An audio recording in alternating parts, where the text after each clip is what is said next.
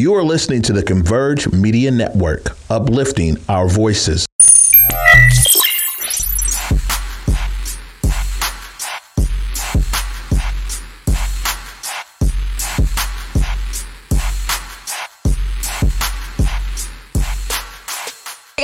Gordon here. Happy 2023. Look, for today's episode of Rewind with Besa, I want to take a moment to look back on some of my favorite moments that happened in 2022. I got six good moments for you guys. So what we're going to do is we're going to jump into this intro and you already know we're going to get right into my top six. My first moment that I'm going to have you guys check out is with Miss Margaret Avery. For those of you guys that don't know, Margaret Avery is the one who played Shug Avery in The Color Purple. And during the interview, we talked about how she actually had a hard time getting some acting gigs and even a manager after playing her role. And she also talks about how it's very, very important for us to have more people that look like us in these rooms to where, you know, they're able to green light these films that actually star us. Check out what Miss Margaret Avery had to say, and then I'll come back with our next moment. I don't know the answer to that one, but I do know that there have been actors of color uh, before me who were prepared, but were not given the opportunity because of color. Mm. Uh, why was why was Cleopatra uh, uh, starring uh, Elizabeth Taylor. Cleopatra was black. Yeah. Eh, but they, you know, with us not being in any decision making positions at that time, and even, even now we need to be more in to green light a film, to green light what kind of casting. Dorothy Dandridge, our beautiful woman who inspired me to become an actor. She could have been a bigger star. She should have her picture on a oh. strip uh, but what happened to her? And the days that my dear, dear Cicely Tyson, those years, there were years that she didn't work. I was wondering what happened to her. It wasn't because there wasn't uh, work that she could have done. It was the opportunity to do that work. So after Color Purple, and I'll just throw this in, mm-hmm. after Color Purple, I couldn't even get a manager. I went around trying to get a manager and say, and the manager was saying, well, what can I do with you? I, I thought, uh, help me get work. Uh, yeah. Well, uh, what are we, what, what are we going to put you in? Remember, we didn't have our Spike Lees and, and all the wonderful women of color directing now. And there was nothing there. Eight years prior, there was the wonderful film Sounder that Paul Winfield and Cicely Tyson starred in. If any of you saw that, I mean, it's a classic. If you haven't seen it, see it. And it was all about family strength and love for one another. And it was a very positive film and very positive for our, our men of color. So when Color Purple came out, you would think that there would have been something for us but the only person that that gained from the color purple at female was Whoopi because she had a three picture deal. She mm-hmm. went from the color purple to um, it wasn't the one that she got. I think it was lightning something, uh, but it was three pictures, and she was very talented as a comedian. So she hooked up with the other white, very established comedians and did uh, uh, they went around and raised money for some fund. It was Robin Williams and another comedian. Um, so she was able to get her career really going. And then Oprah, she was already a star in in Chicago with her one her show that beat out other people and it became syndicated during the time that color purple was being released. So everybody was thinking, "Oh, isn't uh, isn't it wonderful that Oprah got her show because of the color purple?" No, she was a big star in Chicago for years yeah. with her own show. So I'm saying now, what's so wonderful is that there is opportunity there's opportunity out there. When you see our wonderful women of color directing and different, that just the, just to be able to turn the channel off of a black film that you don't like and, and turn to something else on Netflix and Hulu and all these others. Uh, young people have a wonderful time now. The only thing, as I said before, we still don't have people in those green light positions mm. of control in the studios to be able to green light this this this picture because we have a lot of wonderful stories that never get green lighted. That makes a lot of sense. And, you know, I forget what show it was recently, but someone was upset that it wasn't uh, done by someone black. Oh, I think it was uh, Woman King.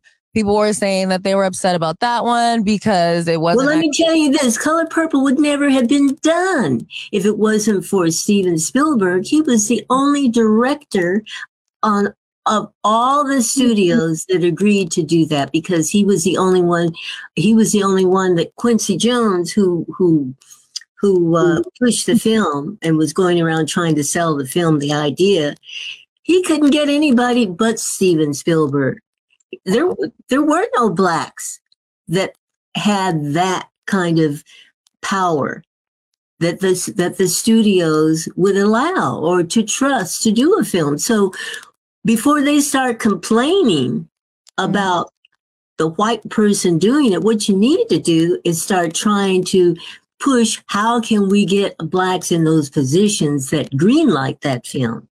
I'm not gonna hold you. The fact that I interviewed Margaret Avery is pretty freaking dope. I'm not even gonna hold you guys, all right? Anyway, we're gonna keep it going. My next moment that I wanna highlight from 2022 is when I interviewed Travis Thompson, okay? One thing I love about interviewing Seattle artists is I'm able to talk to them about the support that they get locally. And, you know, just people in Seattle kind of having like a crab in a barrel type of mentality, which in my opinion, I could be wrong. I feel like it's changed a lot over the years. I don't feel like it's as bad, but there definitely was a point and there's definitely been a time where a lot of these artists were not getting the respect locally that they actually get outside of the city. So I talked to Travis Thompson about that and he was like, y'all need to have some pride. Check this out. In my head, it's always been like, Seattle, I wouldn't even say it's crabs in the bucket, but it's just like no one's ever satisfied. Nothing's ever cool enough for anybody. You know what I'm saying? And everyone wants to feel like their version of Seattle. If it's not being represented, then it's not it. And it's like, but when you go to like the Bay Area or something, like there's so many artists that have laid like a blueprint for how this, how, how like the different levels of this game go. You know what I'm saying? Seattle doesn't really have that. So it's either you're the thing or you're lame. There's nowhere to exist in the middle in Seattle. So I just think as a city, we need to come together more and take pride. Like people are like, even I'll see a viral video from someone from Seattle go viral on TikTok, and then all the comments are people from Seattle shitting on Seattle. And it's like, have some pride, bro. You know what I'm saying? Like, kind of like have some local, like, I don't know, be proud to be from here because there's definitely dope things going on. And if you don't feel like they're dope, then be dope.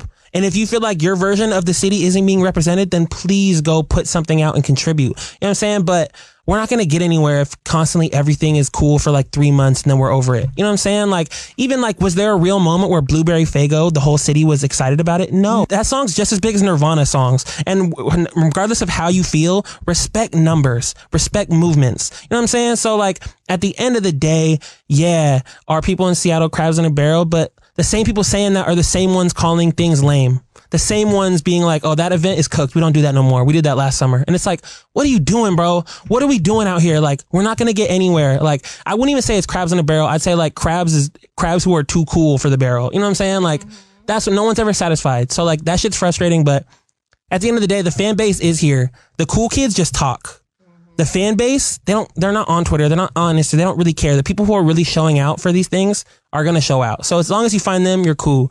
But yeah, the scene of it all gets very corny and embarrassing sometimes. You know what I mean? I know that's right. I freaking love Travis Thompson because anytime I've done an interview with him, and I've only done them twice, and I've watched some of his other ones, he just keeps it real. And honestly, I feel like artists like that are the best and frankly, my favorite ones to interview. Now, as we keep it moving, my next clip is going to be with Amanda Morgan. Okay. I enjoyed interviewing Amanda because for one, she's from Tacoma. Two, she is a black ballerina. And yes, there's starting to be more black ballerinas, but we really need that representation, right? She ended up being the first black woman to play the Sugar Plum Fairy just a couple months ago. I, I want to say it was actually last month at McCaw Hall, and I was actually there and able to see it live. In this particular clip, we're talking about how Amanda ended up getting her principal position, even though she wasn't actually able to audition because she broke her foot. And I also asked her, have you gotten used to being one of the very few black women in the room? Check out what Amanda had to say. But yeah, so I broke my foot actually. Okay, now, now, now, now, I was going to ask you about that. How did this happen? yeah, so I was doing what we would call a double saut de basque, where you Okay. jump in the air and you go around twice in a jump. Kind of Uh-huh. like, you know, when you see the figure skaters go up, but they Yeah. go on ice. It's like doing that, but without any ice and without any skates. okay, And you're a little less dangerous. At least it's supposed to It's be. a, it's pretty dangerous. usually, I would say ballerinas don't tend to do that step as much. It's usually more the flat dancers or the men that do that step. gotcha. But I was being a little bit of a show off, and I was very confident back then. and I went for it, and I was able to do them back then. But I went for it, and then I fell and broke my foot. And uh, that week was when uh, my director Peter Boal was kind of like letting people know if they're going to get hired or not, or if he's, Oh my he's kind of deciding. And so I showed up the next week with a big red cast up to my knee. You're like, I'm still coming though. yeah, like I was like, I can't dance. I honestly thought I was like, I this might be the end for me. Like because a lot of times when you get injured, it's, I mean, you miss an opportunity. Yeah. Like you know, like that's a really important time to kind of be seen. Um, and he took a chance on me and told me that uh, he was still going to save an apprentice contract for me over people that weren't even injured. So many people. So I was like, and on top of all of that, like I think hearing that with and knowing that there hadn't been a black woman, you know, in this company for like at least 30 years, Yeah. at least since the 90s, 80s. So I was like, oh my gosh, like this is like huge. Like this is opening the door because like Literally there were black men in this company, you know, time and time again, but like to see a black woman, like Yeah. a, a ballerina because of like, you know, the standards of like what it means to be feminine, what like there's so many things that ballet upholds in that. Um, and as black women, I think we tend to be, um, seen as masculine sometimes. Yeah. We see, we're seen as harder. We are not able to be soft and fragile when we are soft and fragile and tender and all those things. We in, in addition to straight, strong and all of these things, you know, we're multifaceted. So I think just, yeah, like opening that was like, okay, it's happening. And then it was hard. I you know, it was hard because I was the only, you know, black woman in And the that's what I was company. gonna There was no you one know, to like- see. Did you and shoot, not even did you, have you gotten used to being the only black woman typically in the room?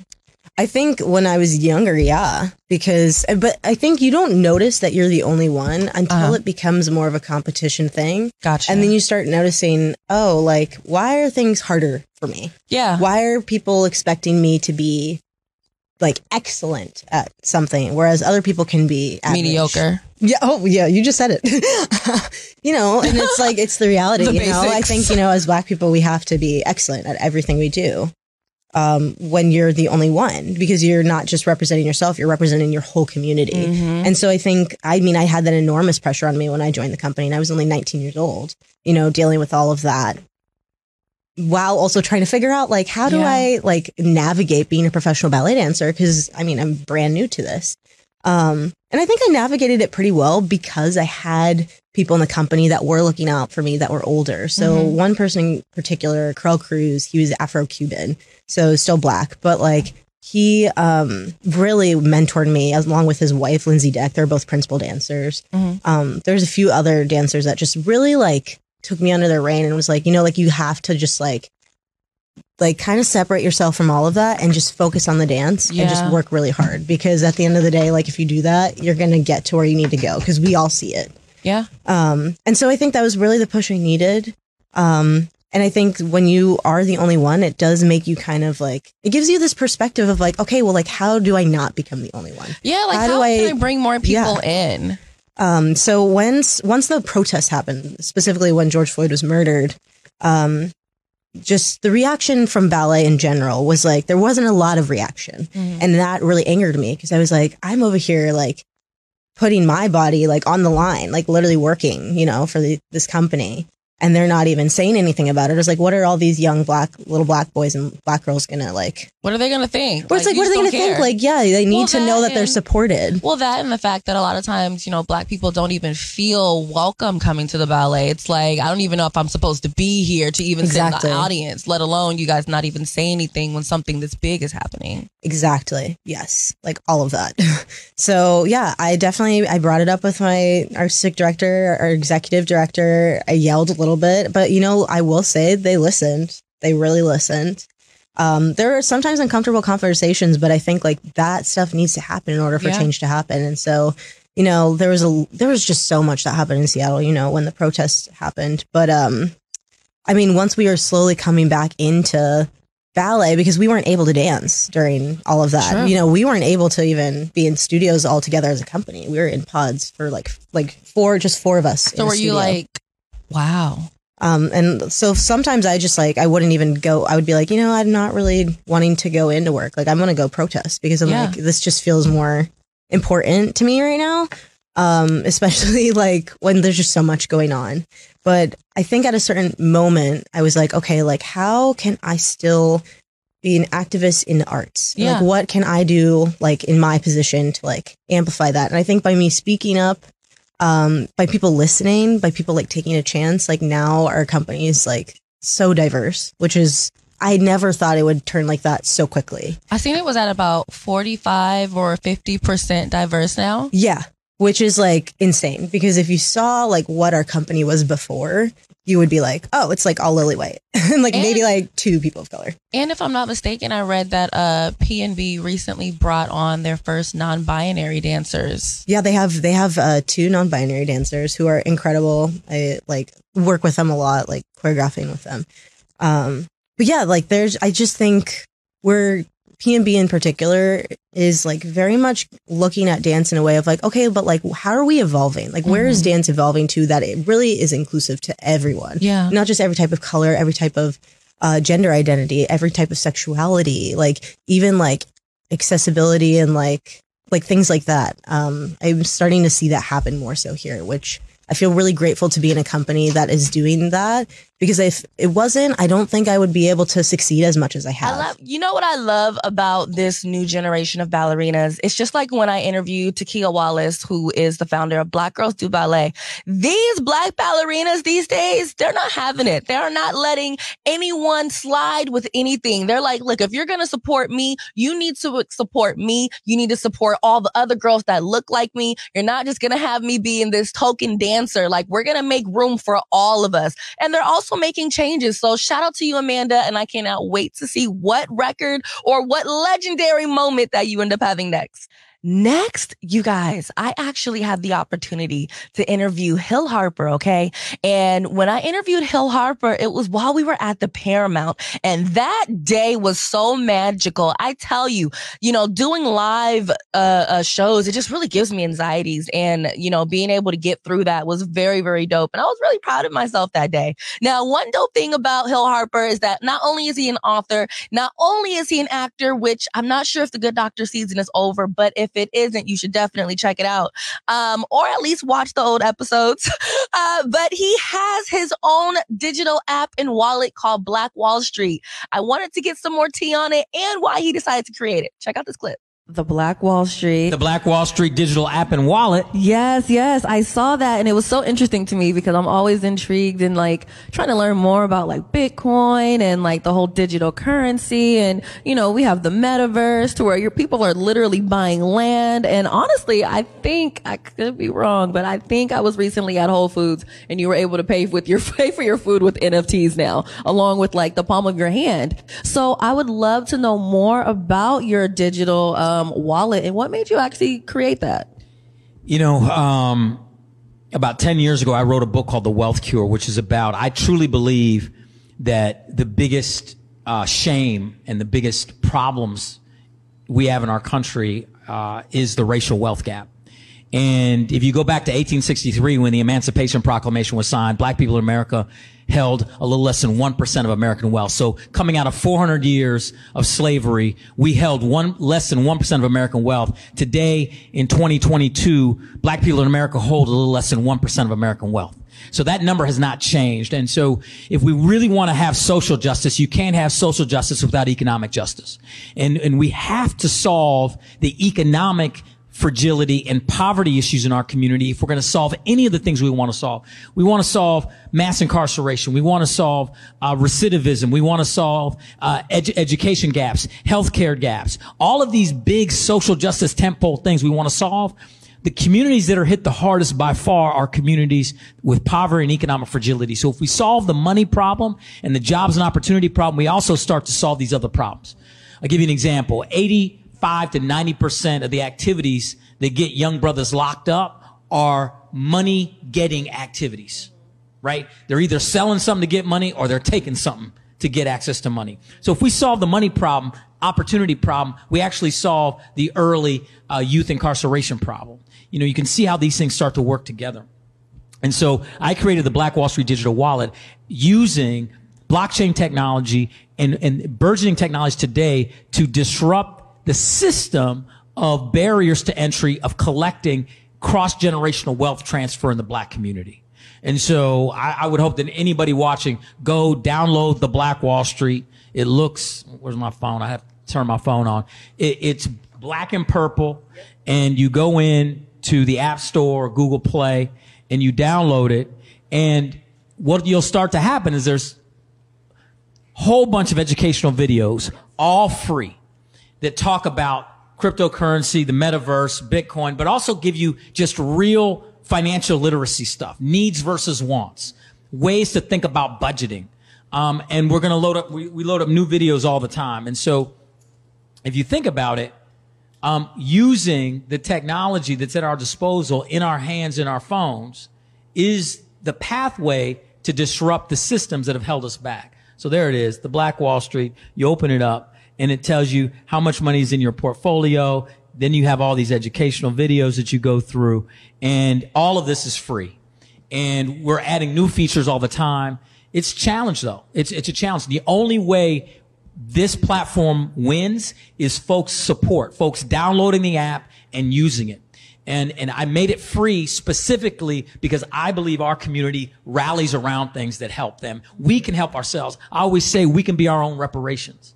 And, and we can be that because if you think about historically, and the reason why I call it the Black Wall Street is because the communities that were the so-called Black Wall Streets in the late 1800s through the Great Depression and in some cases beyond, not just the Greenwood District in Tulsa, but Bronzeville in Chicago, Paradise Valley, Black Bottom in Detroit, Harlem, USA, uh, parts of Atlanta, Wilmington, North Carolina, Durham, North Carolina, Rosewood in Florida, on and on and on. Many communities throughout Virginia and Kentucky. You had vibrant black communities that had three things that created wealth ownership. We owned our businesses. We owned our land. We owned our work product. Trust. We trusted each other to transact with each other and the movement of money within the ecosystem where a dollar would recirculate 60 to 100 times before it left. That was a year to three years. Today, we have $1.6 trillion of spending power in the black community, but it leaves within six to seven hours. And the reason why I launched a digital wallet is we don't start owning our own digital wallets. It'll be leaving within six to seven seconds. Now, what I love about his digital app and wallet is the fact that there are so many people that say we need to have more options for black people to have generational wealth. Not only is he saying it, he's creating an opportunity for it. So shout out to you, Hill Harper. Now, next, I have a clip from my favorite therapist, Ashley McGirt. Now, you know, a lot of times we're always telling black people that we need to go see therapy, but I think it's very important to have the right steps and to know what to ask and how to properly pick the correct therapist for you. So you already know I had to ask Ashley McGirt about that. And I think this clip is perfect timing because it's the top of the year. And I think we all could use a little therapy after dealing with everything that's happened since 2019. Check this clip out, y'all. We always say things like, you know, seek therapy. Black people need to seek therapy. But I feel like a lot of times they don't know where to start.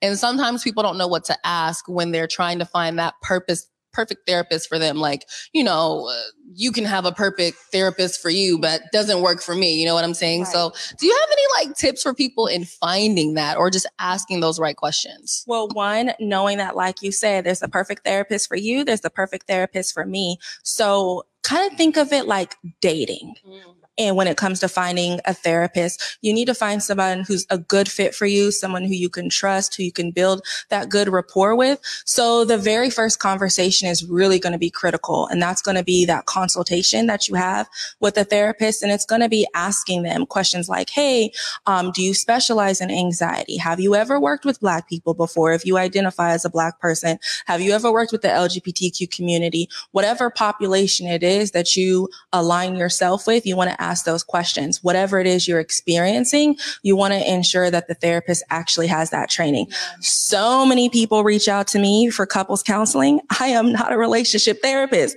I am the wrong person to come to. So I have to refer out, but asking those questions because some clinicians may try knowing that they're not a couples counselor and sit there and try to actually help you through that. And you, yeah, and you never actually ask them, like, is this something you've done? Have you ever helped couples before? And me, I'll tell you, no, I've never done couples counseling ever. Um, because I knew that that wasn't an area that I didn't want to focus in. So, um, but asking those questions, um, looking into their background, verifying their license. You can go to the Department of Health and you can type in a name. You could type in my name, Ashley McGirt. Um, if that's all the information that you have, and it'll show you when did I first receive my license? Do I have any complaints on my license? Which that is extremely important if someone actually has a founded complaint that's been on their license. That means they've caused some sort of harm. There was some sort of complaint and it actually takes a lot for you to actually have a founded complaint because anybody could say anything about me if they yeah. wanted. Say anything about you the state is going to do their due diligence to actually make sure that the complaint is founded. So that means it's verified like right. you did that. Right. And you can see that and also ensure like is it active? You know are they an associate clinician? Because in order to become a fully independent licensed therapist whether it's a licensed marriage family therapist a licensed independent clinical social worker which is what i am you need to ask some point be an associate, which that means you're operating under a supervisor. So there's a, a licensed clinician above you um, who is monitoring you, making sure that you're doing the work. If that's the case, you want to look into who is their supervisor? What is their supervisor's background? How often do they meet with their supervisor? Are they sharing that information? Because they're for, if they're an associate level clinician, that means that your conversation is not just between you and them because they actually have to go back and share that with their supervisor. So these are some of the things, that's a little deeper, you know, license. And then also recognizing that there is bias in the licensing process, especially when it comes to Black clinicians. It's a very difficult test thankfully I'm a good test taker and I was able to pass my first go around, but that is not the case for most people of color because the way that it's set up, it's set up for white clinicians. It asks things about, um, certain behaviors that might not necessarily show up in communities of color. So you have to be able to know how to navigate that. It's a very intense process, 4,000 clinical hours in most states. yeah. Washington and California have like the, the most amount of hours. And I think Hawaii is up there as well. Um, so just looking into that. And again, just having a conversation with them. Most therapists offer at least a free 15 minute consultation and you can find out a lot about a person. Are you laughing? Like, do you, do you feel a good vibe? What's the energy? And just remember, don't give up. Cause it's like, again, it's like dating. You gotta sometimes date multiple people until you find the one. You have to see multiple therapists until you get the thing that you need. I think that's a huge point because uh, I feel like a lot of times, especially people of color, you know, we'll go to therapy. We'll go like one or two times. We don't like that therapist. We done.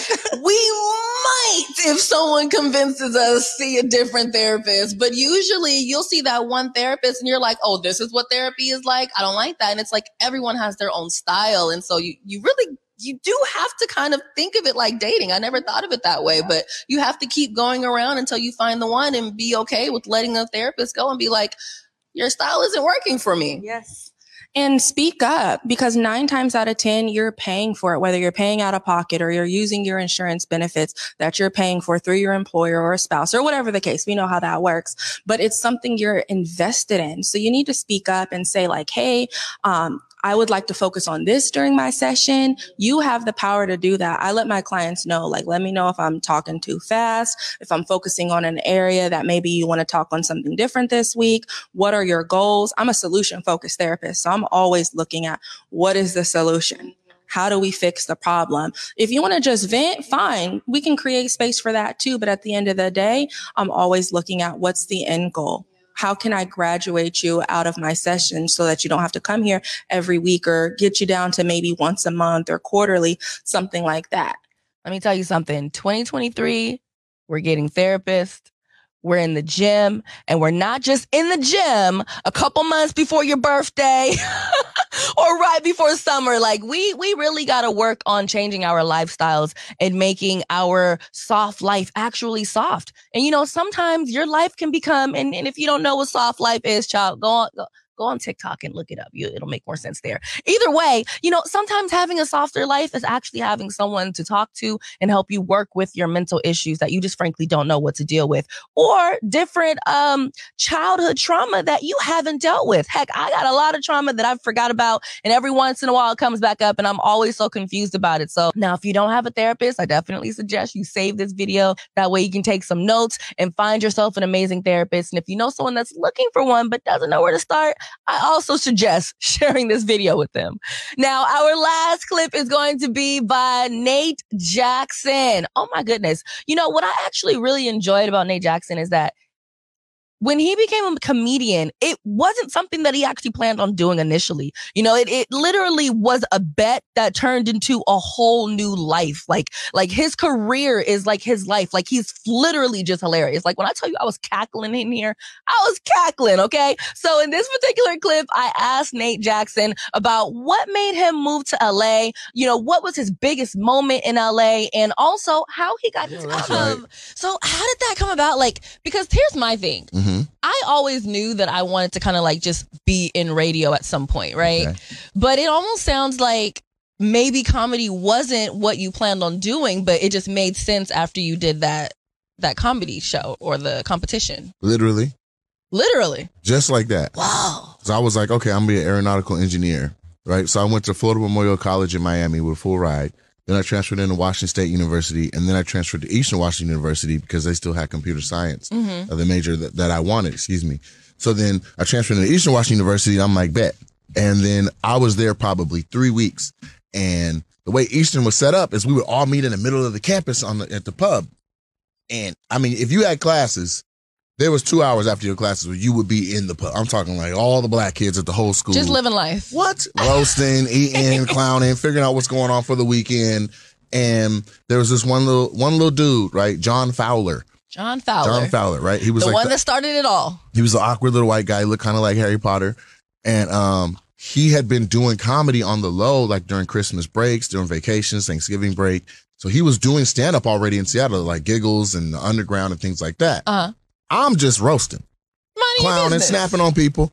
And he was like, dude, if there was a comedy competition, would you do it? And I'm like, who's in it? He's like, people from here. I'm like, yeah, and I'll probably win.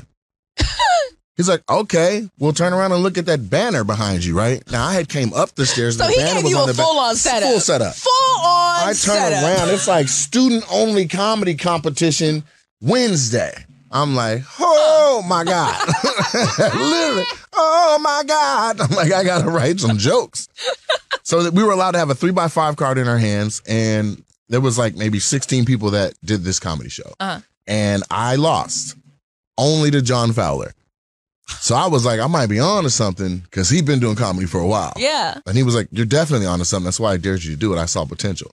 I'm like, okay. Come on, John Fowler. That part. So then I just I just kind of stuck with it, started finding out the comedy scene in Spokane, hitting the Brick Wall Comedy Club down there and doing one nighters and then the the owner of the comedy club started sending me out around Eastern Washington where I was like my first road gig was Walla Walla, Washington, What child? in the middle of nowhere, okay?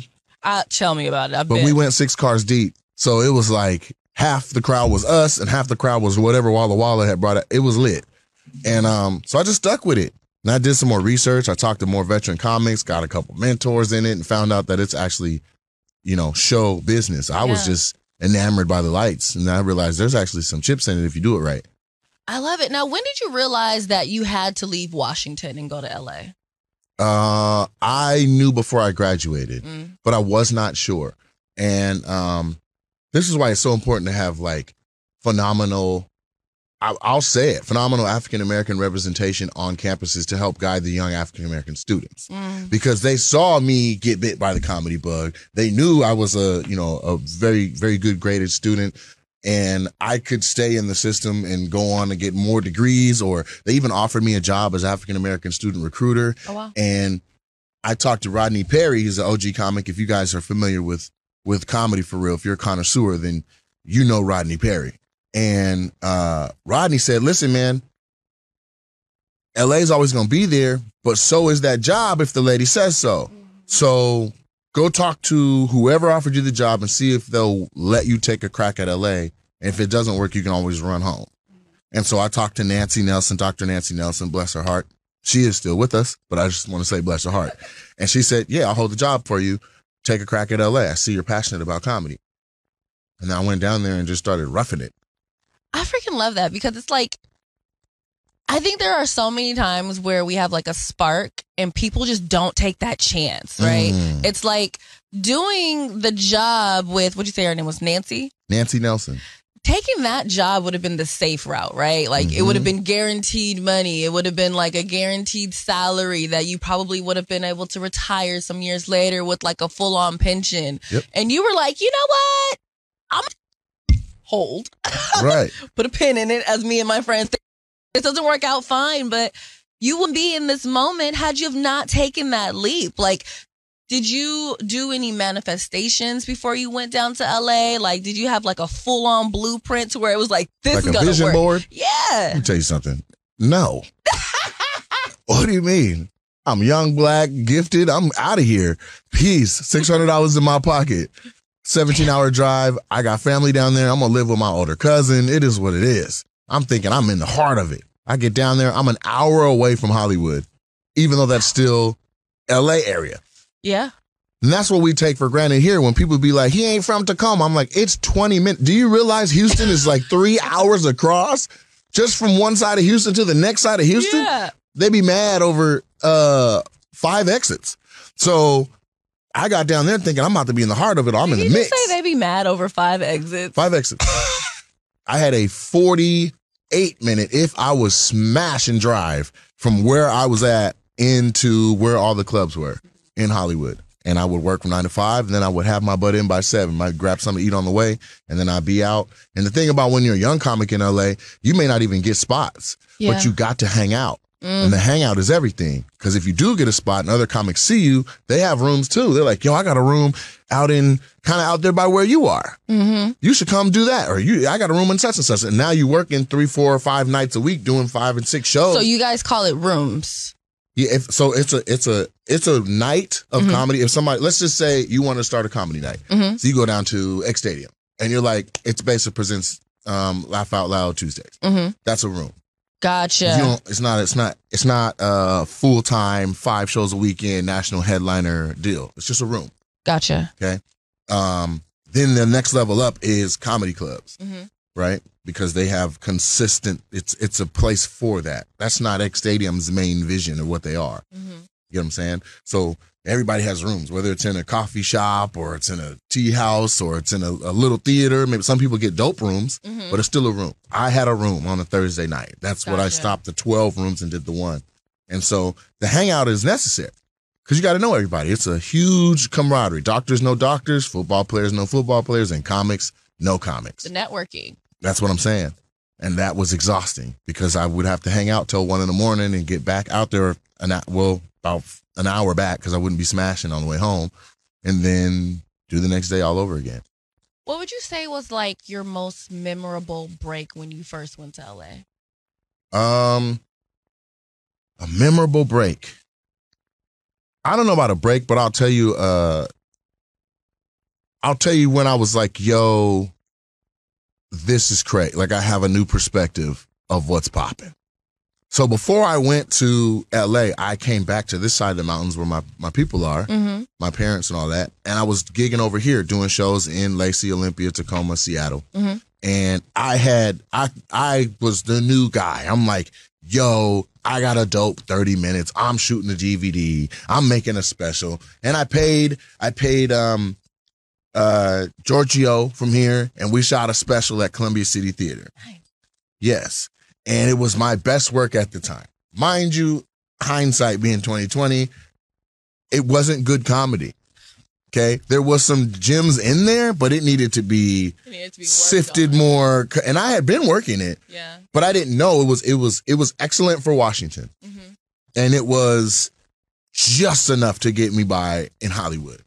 See, that's interesting. I like that. It was excellent for Washington. Yeah. So, would you say that our comedy standards are different than in like in LA, or do you think that our standards in general are just different? it's it's just different. It's a different playing field, right? So here, if you're killing it, people say you're ready for LA. Mm-hmm. In LA, if you're killing it, they say you're ready for stardom. You get what I'm saying? So this is a perspective I had. I went down to LA and I went to Mo, Mo Better Mondays. It's the blackest comedy night that Hollywood has. D. Ray Davis is the host. It's on Mondays. Big Spike, who acts like his name sounds, is the producer of the show. I walk up to him. I'm a young, uh, you know, just just gifted and, and full of hope comic with my little DVD fully packaged. And I give it to him. I'm like, hey man, I just shot a special and I just want to know if I could get down here. Yeah. He takes my DVD and he tosses it like it's trash. I nut up like, excuse me, fam. Like, didn't even know I had it in me to be like that. But he threw my heart, right? Found it. Oh, I was like the fuck, like I was in it. I was, nose to his chest, like, oh, it's going Like, down. Fam. you Like, I was so mad. He was like, go over there and wait with the rest of the comics. Yeah. If you ready, I'll see if you're ready. Right. And it's dark before the show starts. They bring the lights up and D Ray comes out. They turn the lights. And the, the way that the improv used to be set up is all the comics could stand against the right side. Like when you walk in the showroom, it's shaped like a square and you can stand against the right wall. Uh-huh. So the lights come up, and I just follow where he pointed. I'm like, let me just go over here and stand with all these bums. That's what I'm thinking. The lights come up. It's Luenell, Red Grant, Katt Williams, Two Ray. They aren't on the show.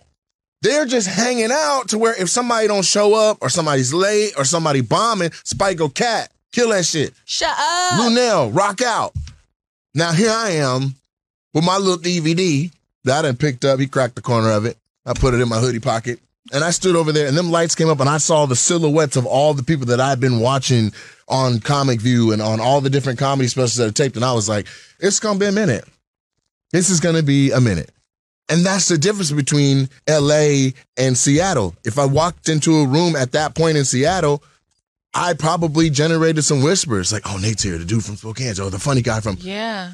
walking in LA, it's Bump a whole nother what? So I was at least a medium sized fish in a small pond. And down there I was a uh like a guppy. what? a fish egg in the ocean. Okay? And that's the difference, and that's the perspective that I gained from it. But Spike actually, I went up, he put me up. He's like, do three minutes. Not that night. It was like a month of nights later. And I went up and I did three minutes. I was expecting, you know, real time, 15 minutes, because that's how long the spots are here. Yeah. I'm like, three minutes. And I go up and I do the, my best jokes I got in them three minutes. I probably fit two of my funniest bits in three. Uh huh. A closer and a closer. Light comes on, I bail. He's like, come back next Monday. I come back next Monday. He's like, do five minutes. So I'm up there for five. Now I do three jokes. I'm up there for five minutes. The light don't come on. I get off at five minutes. Uh huh. He's like, if I don't like you, that means keep going. I want to see what you got. I'm like, I'm not going to disrespect your room. I thought maybe I missed the Yeah. light. He was like, all right, come Like, back in a month. directions? So then a month later, I come back. Now, at this point, other comics are noticing, like, yo, Spike's got him in the system. Like, Spike is trying to see what this kid Yeah. has. And I'm rocking because I had a half hour. And I'm still Okay. working Washington half hour. Uh huh. Take what's good enough for Hollywood, and there was maybe eight, nine minutes in that. But because of the nature of Hollywood and how fast showcase spots are, there was nothing more than the five minute spots. Yeah. So I was just going around killing all the little five minute spots Look. making a name for myself and cutting all of the everything else out and making new material and fixing the old material that it was up to par. Like it had to be rapid, pow, pow, pow, pow, pow. Like how you gonna go up and you on a show with Tony Roberts and Red Grant and Chris Spencer and and you up there playing around. Period. And the wall is full of people who want that time and will stab you for it. That part. So that's the difference between the two places. Mm-hmm. Alrighty, that is it for today's episode of Rewind with Besa. I hope that you enjoyed it. I hope that you enjoyed some of my favorite memories. If you have any favorite memories from Rewind with Besa, definitely drop them below. And if there's anyone that you would like to see on Rewind with Besa this year, drop a comment and let me know who I should have on upcoming episodes because I have a lot planned this year for not only Rewind with Besa, but just some really, really dope new content for you guys. So definitely stay tuned for that. In the meantime, between time, you already know what I'm going to say. Have an amazing rest of your day. And of course, keep that energy high.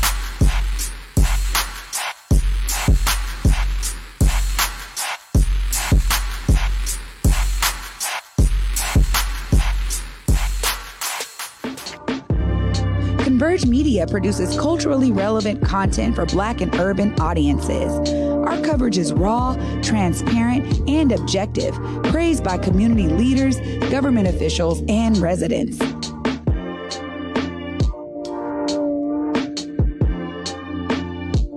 Support Converge Media today via Venmo, Cash App, or PayPal at Converge Media.